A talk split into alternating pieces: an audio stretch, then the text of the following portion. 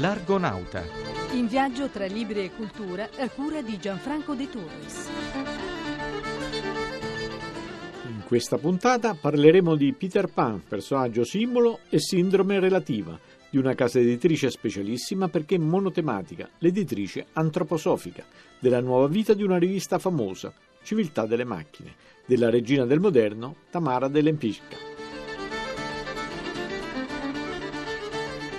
Cari argonauti, chi non conosce Peter Pan non fosse altro per il film di Walt Disney, il folletto sempre bambino, il simbolo dell'eterna giovinezza, e l'isola che non c'è, suo rifugio e di coloro che vi vengono trasportati. Il personaggio di Barry ha dato però il nome ad una sindrome psicologica non proprio positiva.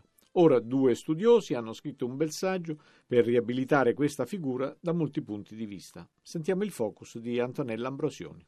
Da un secolo a questa parte una piccola figura si aggira nel mondo dell'immaginario umano e non solo infantile. Si tratta di Peter Pan, creato dalla fantasia dello scrittore scozzese James Matthew Barry. Da allora non ci ha più abbandonato, fino ad oggi, quando, in senso malinteso, viene quasi considerato una malattia, la sindrome di Peter Pan. Due studiosi di letteratura fantasy e di pedagogia, Paolo Guluisano e Chiara Neirotti, hanno deciso dunque di fare il punto nel volume alla ricerca di Peter Pan, edito da Cantagalli. Cosa ne avete ricavato, professoressa Neirotti? A tutti e due sembrava che soprattutto questo archetipo dell'isola che non c'è, della figura di Peter Pan, che è anche un simbolo della fantasia, avesse bisogno di essere anche un po' rivalutata, perché comunque è diventata un po' anche simbolo negativo del non voler crescere, no? Ma la sindrome di Peter Pan, che è un'etichetta spesso affibbiata a una certa tipologia di persone, è una malattia o una sfida educativa, secondo lei?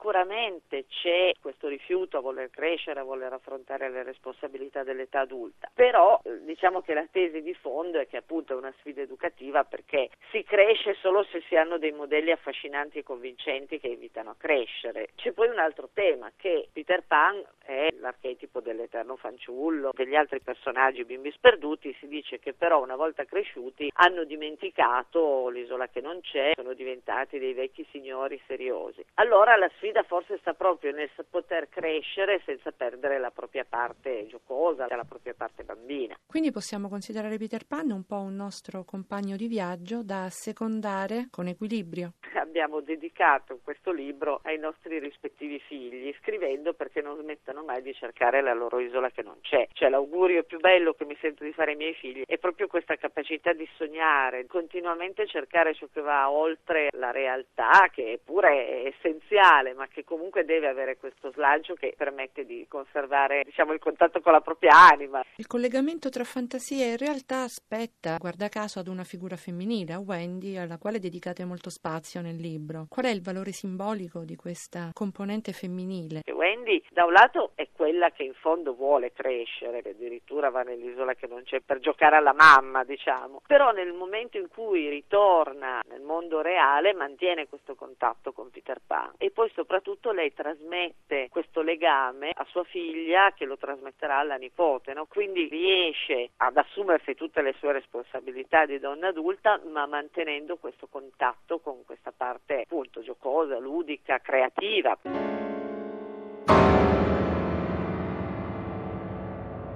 Anna Maria Caresta per Piccolo e Bello è andata a Milano per sentire una casa editrice piccola, appunto, ma ricca di testi, specialissima per la sua vocazione. L'editrice antroposofica nasce a Milano nel 1959 con lo scopo di pubblicare in italiano le opere di Rudolf Steiner. L'editore Maurizio Lieti ci spiega chi era Steiner. Un uh, filosofo austriaco nato nel 1861 che operò tutta Europa eh, scrivendo libri e tenendo conferenze. Tutti assieme compongono la sua opera omnia che è fatta di 360 volumi. Pedagogia, medicina, agricoltura, arte sono alcuni dei settori influenzati poi da Steiner. Esatto, perché l'opera omnia è a tutto campo. Spiritualità, ma non solo. Ci sono titoli di libri che vanno da Reincarnazione e Karma a tre saggi su Goethe, ma anche al calendario delle semine. Il trade unione è quello di filosofia moderna ma la filosofia in senso lato, quindi anche filosofia di vita, filosofia dell'agricoltura, filosofia della pedagogia.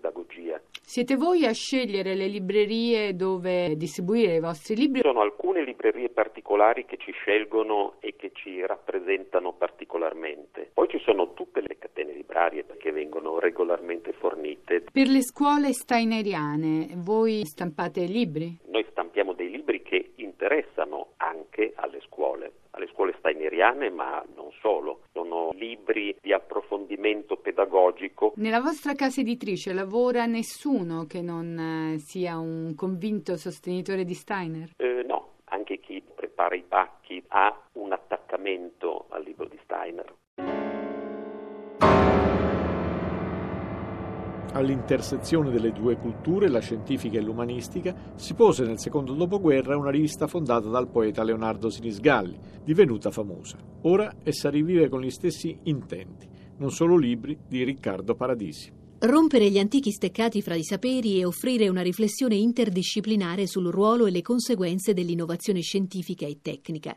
Ecco la ragione sociale l'obiettivo della rivista trimestrale Nuova Civiltà delle Macchine, diretta da Guido Paglia e Massimo De Angelis. E così nell'ultimo numero di Nuova Civiltà delle Macchine troviamo affiancati il saggio di Vito Cagli sulla medicina degli italiani nei 150 anni di unità, dalla corsa al Nobel alle difficoltà in cui versa la ricerca oggi, e l'intervento di De Angelis su Media e Storia, che apre la sezione scenario dedicata al rapporto tra mezzi di comunicazione e prospettiva della lunga durata. Le immagini cambiano anche la percezione della storia. I filmati, per esempio, hanno fissato e diffuso in modo straordinario la tragicità dei crimini perpetrati dal nazismo. All'opposto si può sostenere che altri tremendi stermini come quello dei kulaki o quelli perpetrati nella Cina maoista o ancora in Cambogia si sono fissati in misura assai minore nell'opinione pubblica mondiale a causa della mancanza di immagini, documenti e filmati.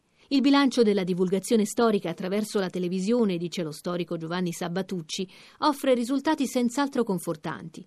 È peraltro chiaro che ad essa non si può chiedere quanto è lecito attendersi da scuola e università.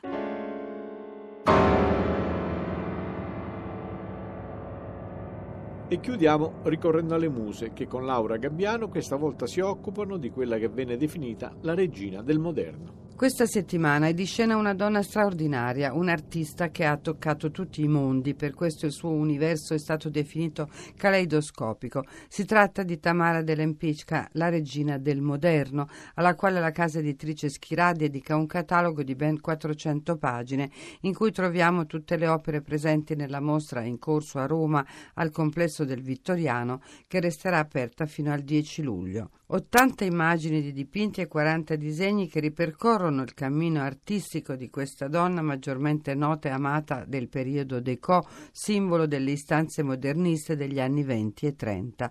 Il catalogo presenta inoltre 50 fotografie d'epoca, alcune delle quali inedite, che documentano il personaggio Tamara, ritratta quasi sempre come una diva del cinema anni 30. Tra le opere citiamo La Fuite, La fuga, un olio su tela del 1940, la bellissima Vierge Bleue, la Vergine blu del 1934 ed il magnifico quadro Les Charpes Bleues, la sciarpa blu del 1930 che figura anche in copertina.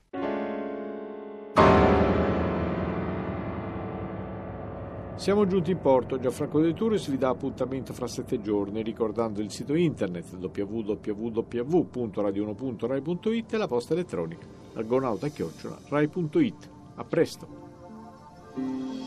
Portati al collo quel talismano d'oro avuto dal saggio un lontano mattino quando eri ancora tra boschi di querce soltanto un guerriero bambino soltanto un guerriero bambino.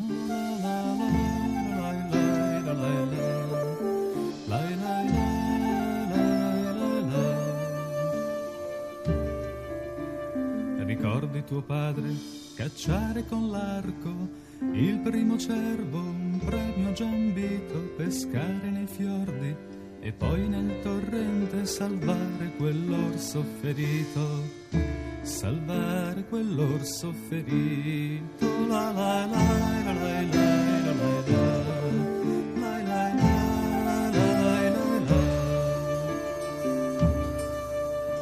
la casa ritorno era calda e pulita, tua madre una donna di bianco vestita, le sue trecce d'oro amavi baciare per sempre sentirla cantare, per sempre sentirla cantare. La la la la la la.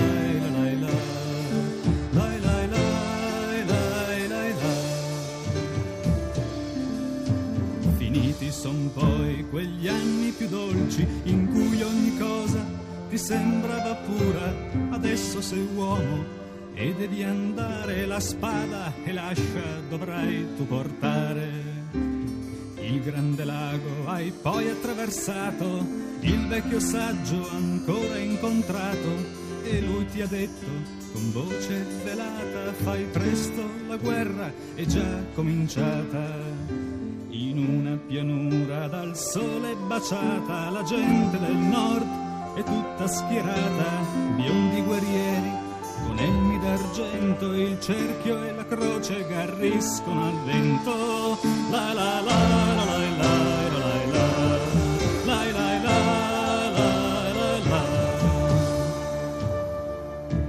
Adesso che il sangue tu hai conosciuto, adesso che il fuoco tu hai attraversato, la pace sul campo di nuovo è tornata, la luna ti bacia la gola squarciata.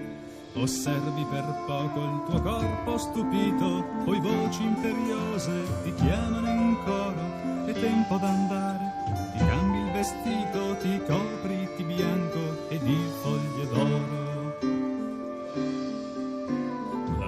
ti porta di là dal mare, l'isola verde ti sembra aspettare, adesso lo sai che tu per sempre il cervo e la lontra potrai qui cacciare, adesso lo sai che tu per sempre il cervo e la lontra potrai qui cacciare. La la